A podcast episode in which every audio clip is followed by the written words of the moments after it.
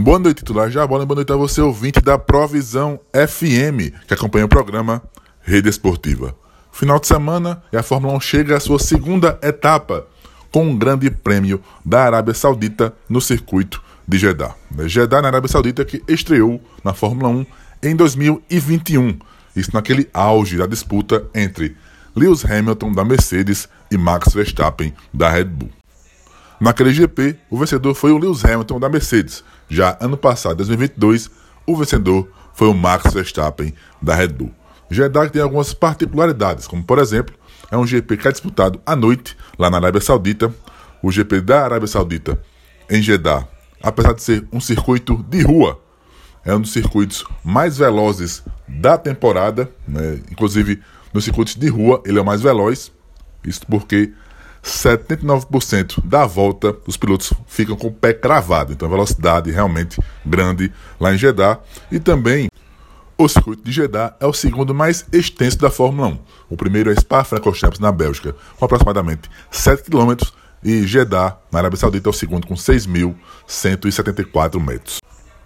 Nos treinos livres desta sexta-feira, domínio absoluto de Max Verstappen e da Red Bull. No primeiro treino livre mais rápido foi o holandês voador da Red Bull com um tempo de 1,29,617. O segundo foi o Sérgio Pérez, também da Red Bull. Em terceiro, o Fernando Alonso, da Aston Martin.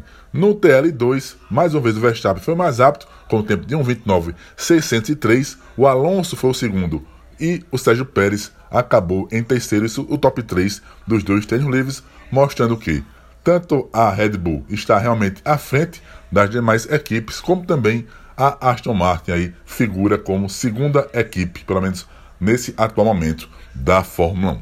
Amanhã, no sábado, terceiro treino livre, às 10h30 da manhã, é classificação às 14 horas, 2 da tarde. No domingo, a largada para a GP da Arábia Saudita de Fórmula 1 é também às 14 horas, 2 da tarde, sempre no horário de Brasília.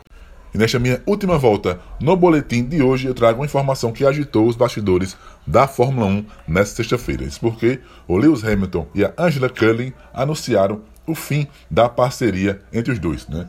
A Angela Cullen, que era a treinadora de desempenho do Hamilton desde 2016, então uma profissional importantíssima nessa campanha do Hamilton, ele que é o maior vencedor é, de GPs, de títulos na Fórmula 1. Então a Angela né, deixa é o Lewis Hamilton, né, nessa parceria né, profissional entre os dois. E aí vamos ver agora como né, o Lewis Hamilton vai se comportar, já que a Angela é muito importante também na questão psicológica do sete vezes campeão mundial de Fórmula 1. Um abraço a todos e até a próxima curva. Carlos Recupero, titulares da bola, Provisão FM, a casa da Fórmula 1 no interior de Pernambuco.